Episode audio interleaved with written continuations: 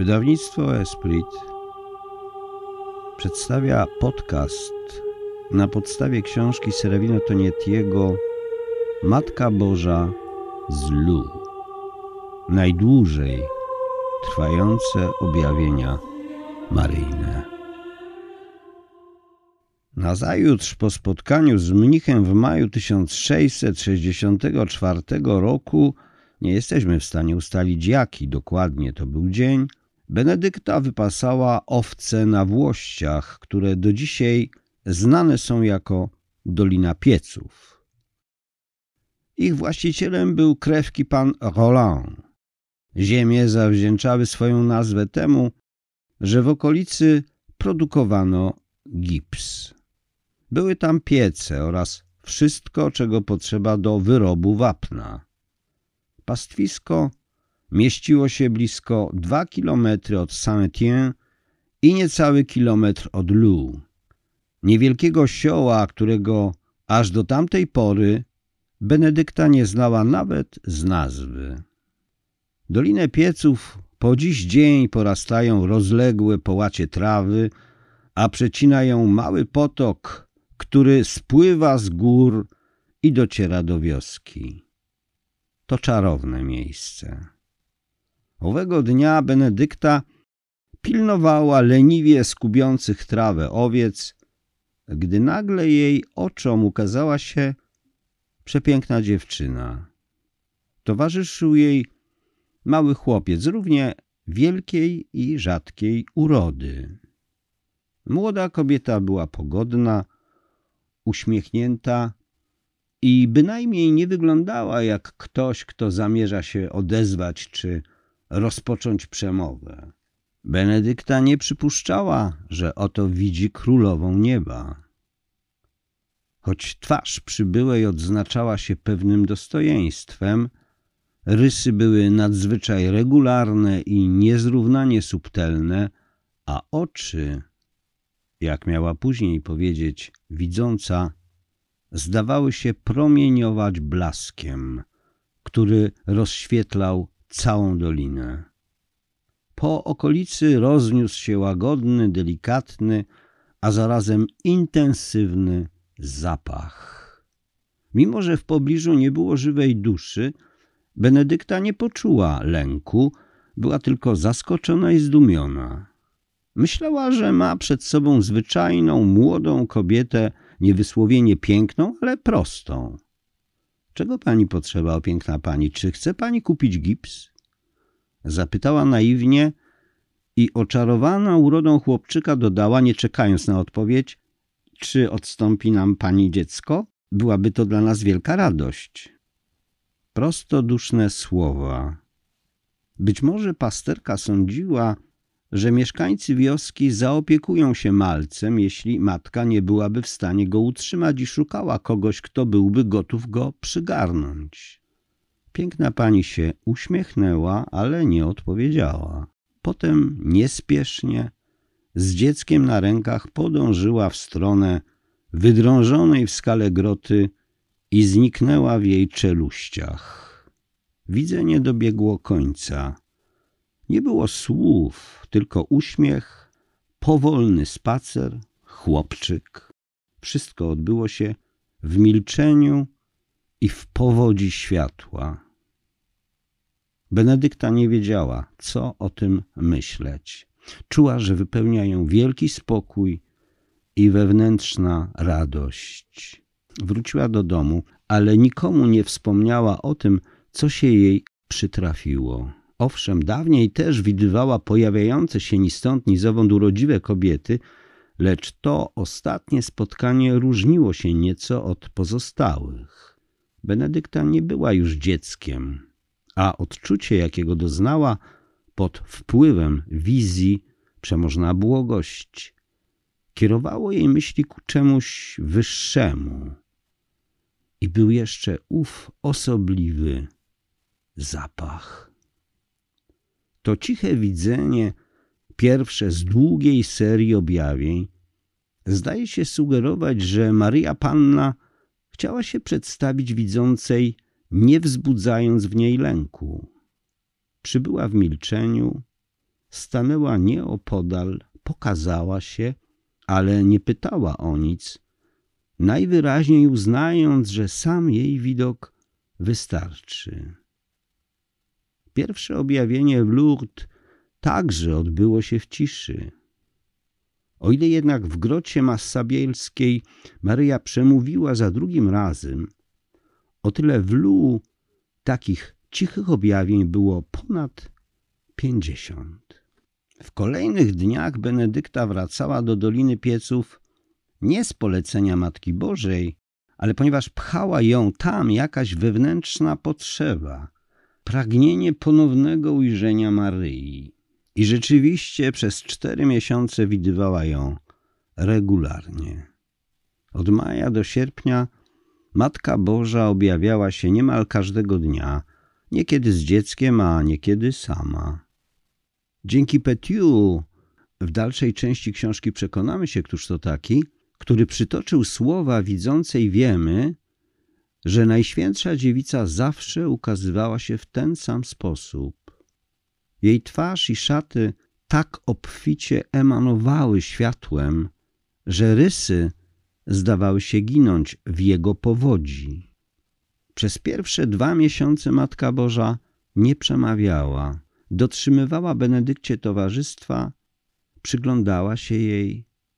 Po prostu była obok, z dzieckiem w ramionach, gdy pasterka czuwała nad stadem. Niewiarygodne, prawda? My współcześni zawsze jesteśmy w biegu i nie mamy chwili do stracenia.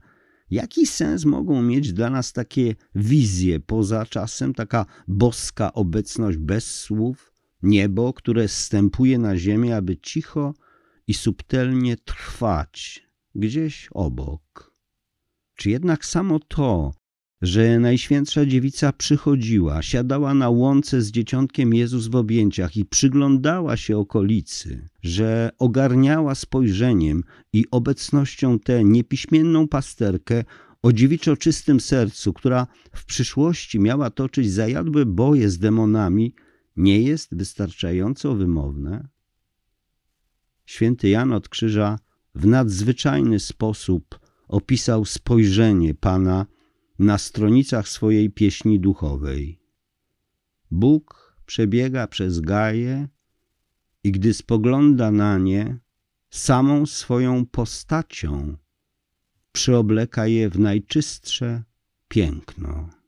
Maryja Panna, która otrzymała od Boga szczególne przywileje, szczególne do tego stopnia, że w Lasalet nie powie Bóg dał wam sześć dni do pracy, ale daliśmy wam sześć dni do pracy.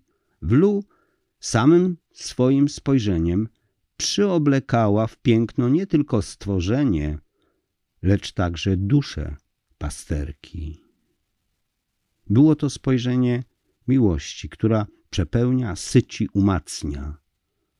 Kiedy dwie osoby darzą się miłością, milczenie jest dla nich mową, a miłosne spojrzenie wszechogarniającym uściskiem, po stokroć wymowniejszym od słów. Jakże piękne było to, że Benedykta potrafiła zachować umiar. Pierwszego dnia zwróciła się do nieznajomej w kilku naiwnych słowach, ale później nie zadawała pytań. Przyjmowała spojrzenie Maryi i w pewnym sensie ulegała przeistaczającej sile miłości. Pamiętajmy, że Jezus ustanowił dwunastu, żeby mu towarzyszyli, a dopiero potem wysłał ich na głoszenie nauki. W owym towarzyszeniu zdaje się zamykać cały świat. Ten, kto ma do wypełnienia misję, powinien wpierw zdać się na miłość Boga. Każde autentyczne słowo musi się rodzić z ciszy. W przeciwnym razie będzie jedynie próżną gadaniną. Oto dlaczego Matka Boża nie przemówiła od razu.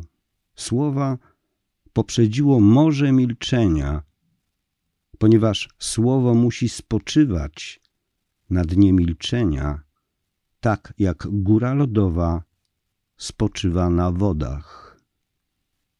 Potem, gdy wreszcie nadeszła odpowiednia chwila, dziewica zabrała głos i mówiła przez pięćdziesiąt cztery lata. Widocznie tak długie, spowite milczeniem przygotowanie było nieodzowne, aby uchyliły się drzwi do obecności i serca Maryi Panny.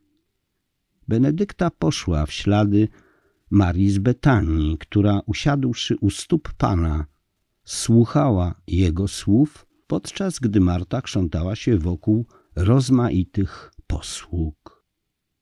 Choć bardziej właściwe byłoby może porównanie z Panem Jezusem, który przed rozpoczęciem działalności publicznej zaszył się na pustyni judzkiej, aby przez czterdzieści dni milczeć i pościć.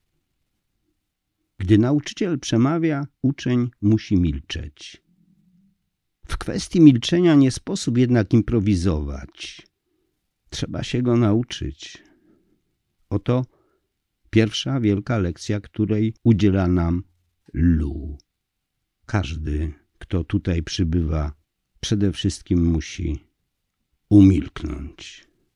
Najlepiej jednak byłoby przybyć z cichym, wolnym, nieskażonym sercem, aby przyjąć to wszystko, co Matka Boża przemawiająca głosem Pana podszepnie sercom swoich dzieci.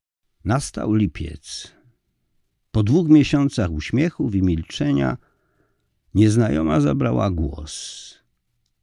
Benedykta uświadomiła sobie, że piękna pani znają doskonale i przenika tajemnicę jej serca. Najświętsza dziewica zaczęła udzielać jej prostych, lecz użytecznych wskazówek. Wszystko odbyło się naturalnie. Benedykta nie zapytała przybyszki, jak Łucja podczas pierwszego objawienia w Fatimie, kim jest, skąd przybywa i jaki ma cel. Nic podobnego. Maryja przemówiła do niej jak starsza siostra albo młoda mama, która chce pouczyć swoją nieobytą w świecie córkę. Podkreślała wagę bardzo praktycznych spraw, punktualności, posłuszeństwa względem pracodawców, cierpliwości i wielkoduszności. Wychowywała ją, nadając zarazem kształt jej duszy. Niekiedy zdarzało się jej podawać dziewczynę próbie. Jak tego dnia, gdy poprosiła o kilka owiec i kozę. O, piękna pani, odpowiedziała wówczas Benedykta. Proszę wziąć owce, zwrócę za nią z mojego wynagrodzenia, ale niech mnie pani nie prosi o kozę, bo przewozi mnie, kiedy jestem zmęczona i kiedy wzbiera rzeka. Nawet gdyby mi pani dała trzydzieści skudów, nie oddałbym kozy. Moja córko, rzekła piękna pani z uśmiechem, nie dam ci trzydziestu skudów, ale nazbyt kochasz swoją kozę. Karmisz ją winogronami i chlebem, a przecież lepiej byłoby podarować je tym, którzy żyją w bóstwie. Zapewne zbiła tym pasterkę z tropu. Handel trzodą był jej zupełnie obojętny.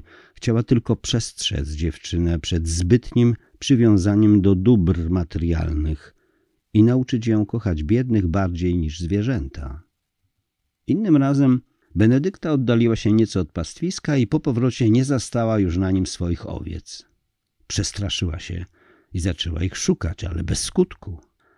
Kiedy wróciła do wioski, gospodarz wpadł w furię i piekląc się, wysłał ją z powrotem na wzgórze.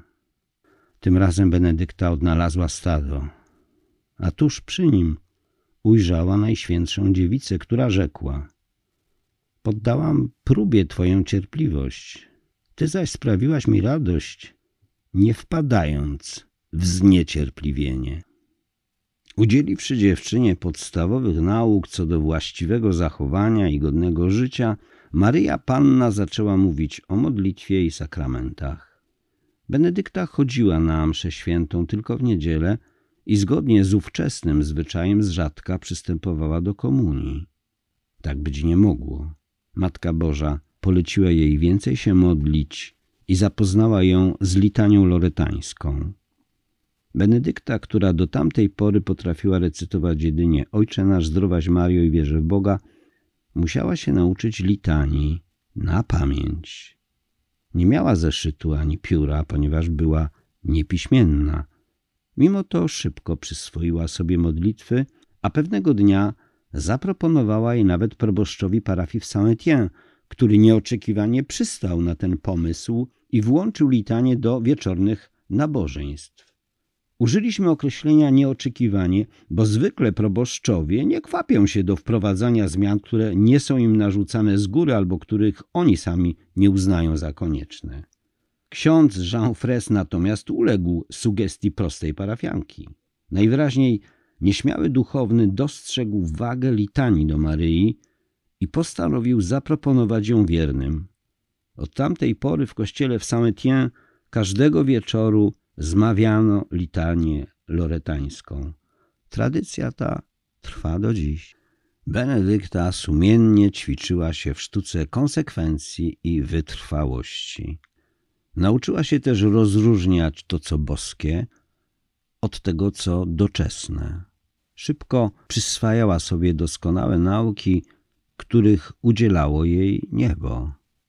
Pod wpływem spotkań zmieniła się nie tylko wewnętrznie. Rankiem co sił w nogach biegła do Doliny Pieców i tam trwała w odosobnieniu długie godziny, często aż do zmierzchu.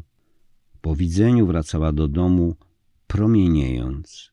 Żyła w stanie nieustającej błogości. W tamtych szczęśliwych dniach jej ubrania wydzielały czarowną woń, a z głosu tchnęła radość. Ona sama jednak nie zdawała sobie z tego sprawy, jak Mojżesz, który po rozmowie z Bogiem powrócił do Izraelitów, nie wiedząc, że z jego oblicza bije blask, do którego inni boją się zbliżyć. Każdemu, kto ją pytał, co widzi i co przeżywa, odpowiadała z wielką szczerością. Postronni obserwatorzy nie komentowali, woleli patrzeć z zaciekawieniem, czekając na rozwój sytuacji i wstrzymując się tymczasem z osądem. Za Benedyktą przemawiała nie tylko jej prostota, lecz także korzystne zmiany w usposobieniu i wyglądzie. Gejach, który jako jeden z pierwszych zebrał świadectwa dotyczące Lu, pisał Bijąca od tej dziewczyny radość jest tak ogromna, że nie sposób się jej nie dziwić. Wiecznie jest ukontentowana. Ludzie różnie myślą, ale większość uważa, że to wizjonerka. Zasypuje się ją pytaniami, a ona odpowiada stanowczo, nigdy sobie nie przecząc. Benedykta zwierzała się przyjaciółką ze spotkań z piękną panią i przekazywała im otrzymywane wskazówki. Jaką postawę należy przyjąć w życiu codziennym, w sprawach moralnych, w modlitwie i tak dalej. Krótko mówiąc, pierwsze wzmianki o objawieniach spotkały się z życzliwym przyjęciem, choć nadal nie było jasności co do tego, kim dokładnie jest ukazująca się rzekomo tajemnicza postać. Nikt natomiast nie wątpił, że jej wizyty miały dobroczynne efekty, bo pasterka była po nich radosna, nie popadając przy tym w euforię ani egzaltację. Po prostu przepełniała ją radość, którą łatwo było dostrzec w spojrzeniu. Ten i ów zaczął się zastanawiać, czy to możliwe, żeby objawiała się sama Najświętsza Dziewica? Benedykta, która jako jedyna mogłaby odkryć prawdę, nie zamierzała jednak dociekać. Wiedziała, że spotkania z nieznajomą przepełniają ją miłością i spokojem i pragnęła tylko jednego, żeby trwały. Nie zachodziła w głowę nad tym, kim też jest jej niezwykła nauczycielka. Nie wszyscy, rzecz jasna, byli życzliwie usposobieni.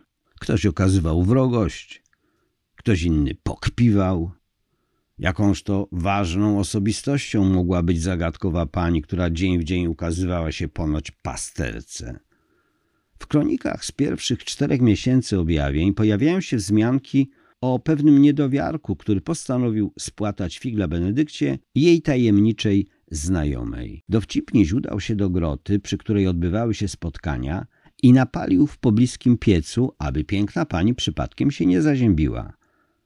Byłoby lepiej, gdyby nie rozpalał ognia, bo potem przez dłuższy czas nie mógł korzystać z pieca, który był dla niego źródłem utrzymania. W końcu skruszony i zrozpaczony niemożnością wykarmienia rodziny, musiał prosić pasterkę o wybaczenie. Wyznał Benedykcie swój niecny postępek, a ta opowiedziała o nim tajemniczej pani. Nie wiadomo jak potoczyła się rozmowa, ale sytuacja natychmiast wróciła do normy.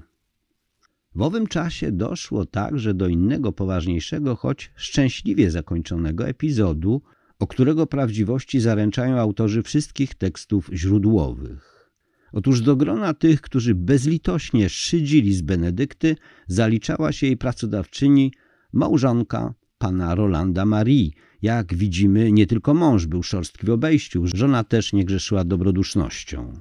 Pewnego dnia piękna pani nieoczekiwanie wyjawiła pasterce, że pracodawczyni podążyła cichcem jej śladem i teraz kryje się za pobliską skałą, obserwując rozwój wypadków. Nie, to niemożliwe, odparła Benedykta. Była jeszcze w łóżku, kiedy wychodziłam. A jednak jest tutaj, przyczajona za tamtą skałą. Powiedz jej, żeby przestała bluźnić, bo jeśli nie powściągnie języka, nie trafi do raju. Zbyt dużo już ma na sumieniu. Najwyższa pora odpokutować za grzechy. Niech odstąpi najuboższym parafianom mięsiwo, wino i rosół, którymi zwykła się raczyć na Wielkanoc, Zielone Świątki, Boże Narodzenie. Jeżeli przetrwa o suchym chlebie i wodzie, zasłuży na raj. Boża łaska zarządziła, że pani Marii usłyszała słowa Najświętszej Dziewicy. Zaraz też wpadła w trwogę i na wpół żywa wychynęła z kryjówki. Wkrótce potem nawróciła się jak ewangeliczny Zacheusz. Przepłakała wiele dni, a wieść o jej przygodzie obiegła całą wioskę i zasiała w sercach wielki niepokój. Czyżby to, co mówiono o Benedykcie, było prawdą? Pokuta, którą Maryja wyznaczyła pani Roland jako warunek powrotu do stanu łaski, była raczej sroga. Ówcześni spowiednicy nie odznaczali się pobłażliwością. Nie wystarczała im kara w postaci paru prostych modlitw. Nieposzanowanie imienia Boga trzeba było odpokutowywać surowymi postami i aktami miłosierdzia. Grzech to poważna sprawa, podobnie jak zadośćuczynienie za grzechy, czyli pokuta. Pierwsze miesiące upłynęły więc pod znakiem milczących przygotowań i prostych wskazówek co do chrześcijańskiego życia. Matka Boża wzięła młodą dziewczynę pod swoje skrzydła, a gdy ta poczuła się już kochana i bezpieczna, zaczęła łagodnie strofować ją za przywary, wpajać podstawowe zasady etyki chrześcijańskiej, skłaniać do wytrwałości w modlitwie i sakramentach, uczyć litanii loretańskiej. Znowu była matką i nauczycielką, jak za czasów ziemskiego życia Jezusa, gdy w domu w Nazarecie udzielała nauk swojemu małemu synowi. Skoro prawdą jest, że Jezus czynił postępy w mądrości, w latach i w łasce, to możemy założyć, że wskazówek co do życia świętych pism i cnót udzielała mu mama. Czy zresztą nie tak postępują wszystkie dobre matki? A któż nie chciałby pobierać nauk bezpośrednio od stolicy mądrości? Jak można się było spodziewać, sprawą objawień zaczęli się interesować miejscowi włodarze. Sędzia François Grimont, człowiek, który odegrał w wypadkach w Lu pierwszoplanową rolę i który cieszył się w okolicy wielką sławą, do czego przyczynił się zapewne status członka parlamentu w Grenoble, usłyszał krążące pogłoski i w pierwszych dniach sierpnia 1664 roku postanowił osobiście zweryfikować ich zasadność. Przedstawiciele władz cywilnych zaangażowali się więc w całą sprawę wcześniej niż dostojnicy kościelni. Sędzia wezwał do siebie Benedyktę i zaczął ją wypytywać, czujnie przy tym obserwując jej zachowanie i reakcję. Przy okazji wystąpił z prośbą, która nam mogłaby się wydawać oczywista. Polecił Benedykcie zapytać piękną panią o imię. Mimo, że minęły już cztery miesiące, dobroduszna dziewczyna nie zdążyła tego zrobić. Sędzia pouczył ją, jakich słów powinna użyć. Moja dobra pani, ja i inni mieszkańcy wioski radzi bylibyśmy się dowiedzieć, kim też pani jest.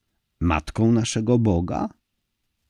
Niech pani raczy wyjawić nam ten sekret, a wybudujemy kaplicę, żeby panią czcić i pani służyć. Była to całkiem przemyślna przemowa, okraszona obietnicą nagrody w zamian za ujawnienie tożsamości. Benedykta posłuchała dygnitarza. Jak to możliwe, że proboszcz nie wpadł na ten pomysł? I przy pierwszej sposobności powtórzyła pięknej pani to, co przykazał jej sędzia. Nieznajoma odparła, że wcale nie pragnie kaplicy i nie wymieniwszy swojego imienia, zmieniła temat rozmowy. Chciała, żeby miejscowe dziewczęta udały się w miejsce objawień z litanią do Najświętszej Dziewicy na ustach, a Benedykta miała kroczyć na czele procesji. Nasza młoda bohaterka błagała piękną panią, aby dała jej to polecenie na piśmie, ponieważ zachodziła obawa, że sędzia nie uwierzy jej na słowo. Maryja, rzecz jasna, niczego nie napisała. Zapewniła tylko dziewczynę, że może jej zaufać i że procesja faktycznie się odbędzie. Benedykta przekazała wiadomość sędziemu i proboszczowi. Obaj zareagowali raczej powściągliwie, choć proboszcz zapalił się do pomysłu procesji i postanowił zorganizować ją jeszcze tego samego miesiąca. I rzeczywiście 29 sierpnia to jest w dniu, kiedy Kościół wspomina męczeńską śmierć świętego Jana Chrzciciela. Z wioski wyruszył pochód. Dobry proboszcz zaprosił do udziału w nim wszystkich wiernych. Młode dziewczęta, o których napomknęła piękna pani, lecz także dzieci i dorosłych parafian obojga płci. Pojawił się nawet sędzia Grimaud. Gdy korowód dotarł do Doliny Pieców, Benedykta Roncourel zobaczyła, że tajemnicza nieznajoma już na nią czeka. Zwróciła się więc z przejęciem do czcigodnego pana Grimaud i zawołała – Panie sędzio, widzi pan prędko, oto i ona! – Gdzie? – A widać, nie jestem godzien. Wyjąkał poczciwy jegomość, po trosze się dziwiąc, a po trosze niedowierzając. – Panie sędzio – powtórzyła Benedykta – pani podaje panu rękę. Dostojnik osunął się na kolana i trzymając kapelusz w jednej dłoni, drugą wyciągnął przed siebie. Chciał sprawdzić, czy istotnie dosięgnie go jakaś niewidzialna siła, lecz niczego takiego nie poczuł. Pani wchodzi już do groty, rzekła Benedykta z rozżaleniem. Zapytaj ją o imię, przykazał prawnik nagląco. Pasterka odparła. Mówi, że ma na imię Maryja, po czym przytoczyła jeszcze słowa dziewicy, która zapowiedziała, że na pewien czas przestanie się ukazywać. Oto więc po czterech miesiącach, z których dwa pierwsze wypełnione były milczeniem, a dwa kolejne wskazówkami co do praktyk religijnych i moralności, Matka Boża wyjawiła swoją tożsamość. Nie wymieniła przy tym żadnego z przypisywanych jej tytułów, tylko imię. To imię pod którym była znana w Nazarecie i którym zwrócili się do niej najpierw Archanioł Gabriel, a następnie święta Elżbieta i święty Józef. Królowa Nieba przybyła do Lu, aby wpoić pasterce, a wraz z nią nam wszystkim podstawowe zasady chrześcijańskiego życia, te najbardziej autentyczne i niezbędne. Przemówiła do dziewczyny jak do równej sobie i objawiła się taka, jaka była u zarania świętej historii. Maryja Panna jest pośród nas, ta, którą pozdrowił Archanioł i którą przywołujemy w różańcu, stąpiła oto na ziemię, aby nauczyć nas podążać drogą nieba. Zdrowaś, Maryjo, Święta Maryjo. Wszelkie wątpliwości się rozwiały. To Twoje imię. Relacjonując zwiastowanie, ewangelista Łukasz pisał wprost: Dziewicy było na imię Maryja. Przedstawiwszy się w ten sposób w Lu, tajemnicza postać wyjawiła, kim jest. Dziewicą z kart Ewangelii, matką Jezusa. Kościół dawno temu uznał to imię i przydzielił mu ważne miejsce w kalendarzu liturgicznym. Święci czcili je, ponieważ było związane z Synem Bożym. Święty Bernard, żarliwy wielbiciel Maryi, opiewał jej imię w słowach, które złożyły się na jedną z jego najsłynniejszych modlitw. Imię Maryi Panny. Gdy wobec zmiennych kolei naszych czasów wydaje ci się, że bardziej niż po ziemi poruszasz się wśród gwałtownych wichrów, nie odrywaj oczu od jasno lśniącej gwiazdy, aby nie ulec żywiołom. Gdy poniosą cię wichry pokus, albo wpadniesz na rafy cierpienia, wyglądaj gwiazdy, wzywając Maryję. Gdy gniew, chciwość bądź nieczystość gwałtownie runą na okręt Twojej duszy, wyglądaj Maryi. Gdy strwożony wspomnieniem własnych grzechów, zawstydzony swoim sumieniem i przerażony wizją sądu zaczynasz się osuwać w bezdenną czeluść smutku albo przepaść rozpaczy, wybiegnij myślą ku Maryi. Wobec niebezpieczeństw, trwóg i wątpliwości myśl o Maryi. Wzywaj Maryję. Niechaj Maryja stale gości na Twoich ustach i w Twoim sercu. Jeżeli pragniesz jej pomocy, idź za jej przykładem. Idąc za nią, nie zbłądzisz. Prosząc ją, nie wpadniesz w rozpacz. Myśląc o niej, nie zginiesz. Jeżeli będzie cię podtrzymywać, nie upadniesz. Jeżeli będzie cię chronić, nie zaznasz strachu. Jeżeli będzie cię prowadzić, nie doświadczysz znużenia. Z jej pomocą szczęśliwie dotrzesz do celu. Przekonaj się, jak wiele dobra mieści w sobie to jedno słowo imię Maryi Panny. Jednym ze znaków szczególnych Lu, który objawił się niemal od razu i nigdy nie zniknął, były zapachy. Mistyka chrześcijańska dobrze zna to zjawisko. Przypomnijmy sobie chociażby ojciec Pio, którego nadejście często poprzedzała niewytłumaczalna woń.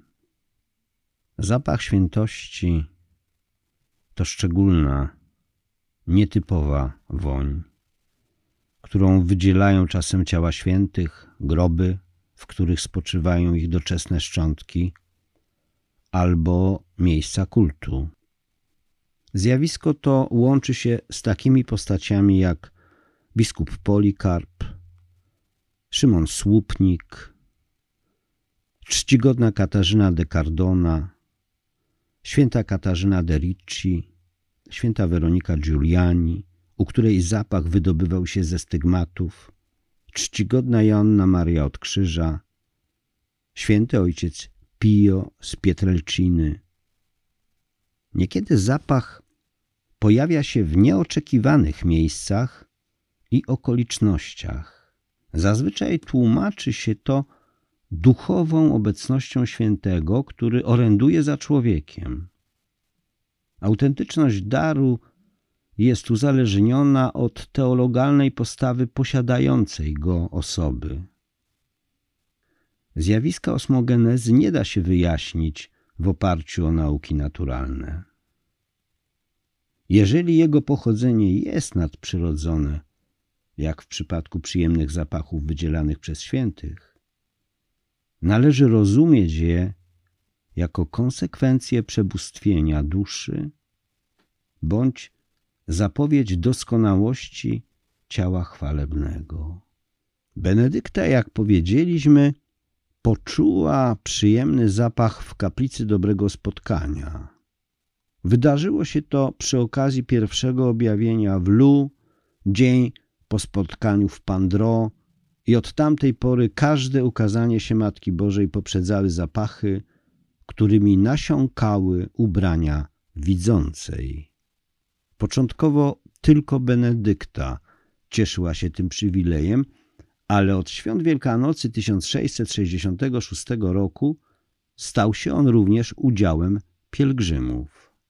Wielu przybywających do Lu wiernych zaczęło wówczas wyczuwać delikatną woń zarówno w kościele, jak i poza nim. Przyczyn tego zjawiska należy upatrywać w sferze duchowej.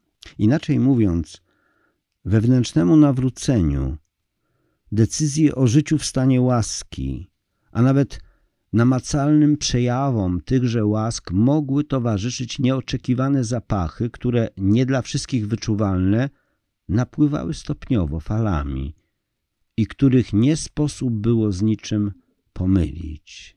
Jeżeli nos jest zdrowy, bez trudu wyczuje zapach. Nagłe doznania zapachowe mają to do siebie, że działają upajająco, wywołują duchową radość i wprawiają w głębokie zdumienie. Przeczytajmy, co napisał o nich biskup Geja. Benedykta czerpie z nich tyle radości i pokrzepienia, że nie ma potem ochoty ani jeść, ani pić, a do tego promienieje jak słońce. Wokół unosi się rozkoszny zapach, piękniejszy niż wszystkie zapachy ziemi, którego nie sposób opisać ani wyrazić. Wyczuwa się go, choć już w mniejszym stopniu, także na widok aniołów. Lecz najbardziej przejmująca z wszystkich woni jest woń Jezusa Chrystusa, naszego boskiego Zbawiciela. Widzimy, że przyjemny zapach towarzyszył nie tylko Matce Bożej, lecz także aniołom i Chrystusowi. Wizje ukrzyżowanego Jezusa pojawią się później. Na razie musi nam wystarczyć wzmianka o związanych z nimi zapachach i że wśród woni istniało coś na kształt hierarchii. Żadna nie dorównywała siłą i natężeniem woni Pana. O osmogenezie zaświadczyli również przedstawiciele Kościoła. Pierre Marion, który w latach 1662-1675 piastował urząd biskupa Gap, udał się z rodziną do Lu, żeby odprawić mszę świętą. Wkrótce potem napisał. Przez kilka minut wyczuwałem niebywale delikatny zapach. Nigdy wcześniej nie doświadczyłem czegoś podobnego, który wzbudził we mnie tak silne poczucie spełnienia i błogości, że niemal postradałem zmysły. Ta okoliczność tylko mnie upewniła co do autentyczności objawień, ponieważ unoszące się w miejscu kultu zapachy są widomym znakiem świętości tegoż miejsca, a także czczonych w nim relikwii. Tym, co wyróżnia Lu spośród innych sanktuariów maryjnych, jest właśnie unosząca się tam woń, która nie zanikła po śmierci Benedykty, oparła się upływowi czasu i do dzisiaj jest wyczuwana przez pielgrzymów. Nie przez wszystkich rzecz jasna, ale przez część na pewno. Co ciekawe, zapach odegrał niepośrednią rolę również w Ewangelii, a dokładniej w tym jej fragmencie, który dotyczy wydarzeń w domu Łazarza w Betanii. Kontrast pomiędzy zapachem martwego Łazarza od czterech dni spoczywającego w grobie, a wonnościami, którymi w dniu uczty namaszczono ciało Chrystusa, jest ewidentny. Już cuchnie, powiedziały siostry, wzbraniając się przed usunięciem kamienia, który przykrywał grób. Lecz Jezus kategorycznie zażądał, by otworzono grotę i nakazał martwemu wyjść na zewnątrz. Kilka dni później Maria rozbiła naczynie z alabastru zawierające drogocenny olejek nardowy, a cały dom napełnił się tak silną wonią, że apostołowie zaczęli utyskiwać na tę nadmierną rozrzutność. Jezus stanął jednak w obronie Marii, po czym dodał, że wszędzie tam, gdzie będzie głoszona Ewangelia, dotrze również wieść o pełnym uniżenia i miłości uczynku siostry Łazarza. Zapach Oznacza więc w tym kontekście dar miłości i krzewiące się życie. Demon wprost przeciwnie. Rozsiewa fetor upodlenia, śmierci i rozkładu, czasem aż nazbyt wyczuwalny. Ten, komu stwierdzenie, że diabeł i grzech cuchną, wydaje się średniowiecznym reliktem, powinien przypomnieć sobie o świętej Brygidzie Szwedzkiej, która rozpoznawała grzesznika po wydzielanym przezeń niemiłym zapachu. Albo o świętym Filipie Nereuszu, który po zakończeniu spowiedzi wyczuwał niekiedy nieznośny smród, co nieodmiennie oznaczało, że dany penitent zataił jakiś grzech i nadal był nim obciążony. Zapach istnieje jednak niezależnie od zjawisk nadprzyrodzonych i dotyczy również nas, zwyczajnych chrześcijan. Zwracając się do społeczności korynckiej, święty Paweł stwierdził: Jesteśmy bowiem miłą Bogu wonnością Chrystusa, zarówno dla tych, którzy dostępują zbawienia, jak i dla tych, którzy idą na zatracenie.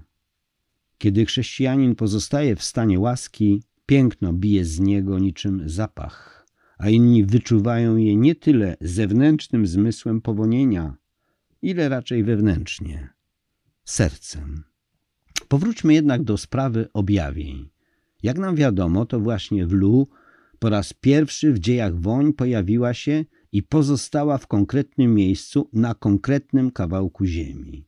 Jak w Lourdes pielgrzymi zanurzają się w basenach, tak w prowansalskiej dolinie ludzie zanurzają się w zapachu tej, która jest łaski pełna i która dla każdego, kto dostępuje zbawienia, staje się wonią życia, a dla trwających w grzechu tęsknotą za życiem w stanie łaski. W 1667 roku Matka Boża ofiarowała Lu drugi dar – olej, który łagodził i leczył różnego rodzaju dolegliwości. Był to kolejny, obok zapachów, niezwykły aspekt tych objawień maryjnych. Najświętsza dziewica powiedziała Benedykcie – Pielgrzymi, którzy zaczerpną nieco oleju z lampy i nakładając go na ciało poproszą mnie z wiarą o orędownictwo, odzyskają zdrowie, ponieważ Bóg podarował mi to miejsce dla nawrócenia grzeszników. O jaki olej chodziło? Dawniej przed Najświętszym Sakramentem nie ustawiano czerwonych gromnic, które dzisiaj zwykliśmy stosować w naszych kościołach, ani tym bardziej nieestetycznych świec na baterie. W użyciu były natomiast naczynia, które regularnie napełniano płynnym woskiem, olejem, aby tlący się w środku płomień nie zgasł. O zmierzchu księża napełniali lampę. Płomyk przez całą noc pełgał przy tabernakulum, a rankiem Benedykta albo jakaś inna osoba przychodziła po olej i przelewała go do niewielkich buteleczek, aby następnie podarować go tym, którzy o to prosili.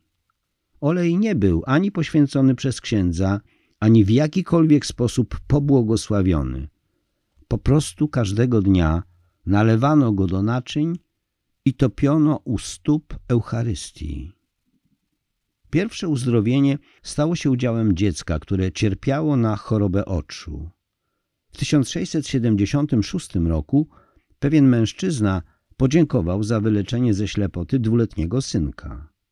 W 1677 roku niewidoma kobieta nasmarowała się olejem i odzyskała wzrok. Z kolei w 1684 roku olej pomógł niemowlęciu, które nie chciało pić mleka matki.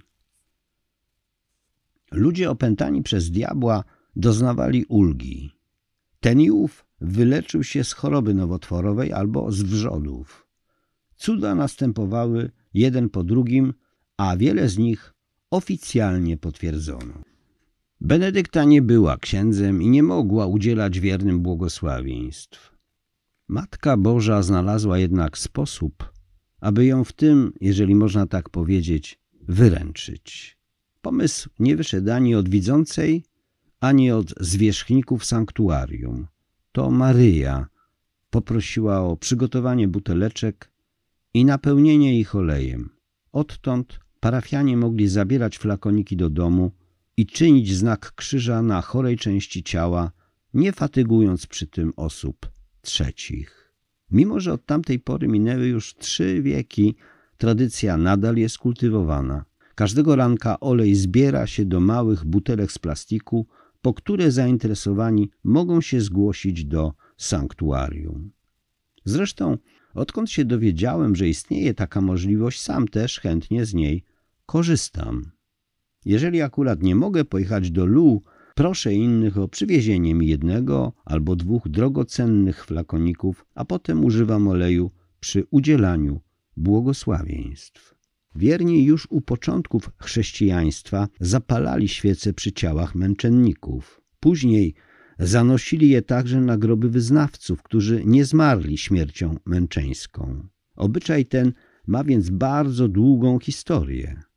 Olej jest jednym z ustanowionych przez Kościół sakramentaliów i jako taki może stać się narzędziem łaski. Katechizm Kościoła katolickiego nazywa sakramentalia znakami świętymi, które z pewnym podobieństwem do sakramentów oznaczają skutki przede wszystkim duchowe, a osiągają je przez modlitwę Kościoła. Przygotowują one ludzi do przyjęcia głównego skutku sakramentów i uświęcają różne okoliczności życia. Olej jest potężnym wezwaniem do życia w stanie łaski sakramentalnej. Krzyżma używa się podczas chrztu, bierzmowania, święcej kapłańskich i namaszczenia chorych. Samo imię Chrystusa znaczy tyle, co człowiek namaszczony. Kiedy więc smarujemy się eucharystycznym olejem z lół, spływa na nas przede wszystkim osobiste błogosławieństwo Najświętszej Dziewicy, a dopiero w drugiej kolejności duchowe i materialne łaski, o które prosimy z wiarą i które są nam udzielane z woli Boga. Oto dlaczego dolina, w której leży Lu, jest prawdziwą skarbnicą błogosławieństw, jedyną i niepowtarzalną. Powtórzę jeszcze raz. To nie kapłan, lecz sama eucharystyczna obecność uświęca olej z Lu. Maria Panna postawiła tylko jeden warunek. Olej miał trwać do rana przy Najświętszym Sakramencie, niczym ktoś, kto pod osłoną nocy pogrąża się w milczącej adoracji. Miał po prostu być. Czyż zresztą nie na tym polega najważniejsze zadanie chrześcijan?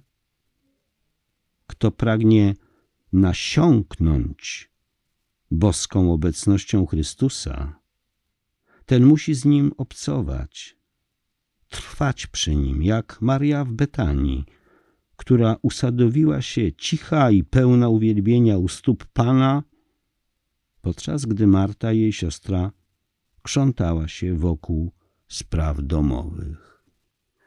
Sądzę, że kryje się w tym delikatna sugestia.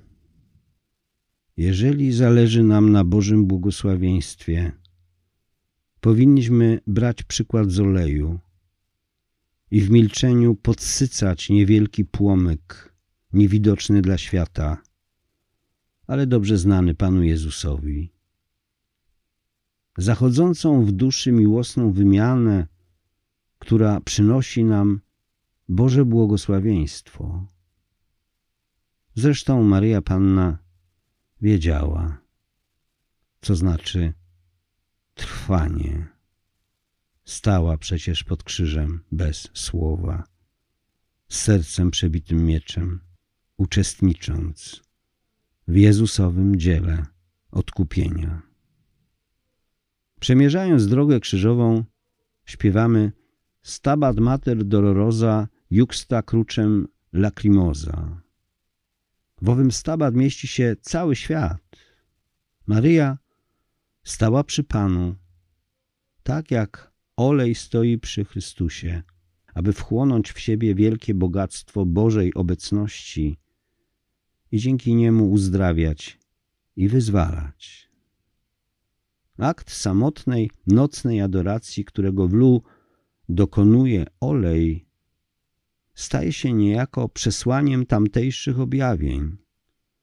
Poprzez adorację zyskuje się błogosławieństwo zmartwychwstałego Chrystusa.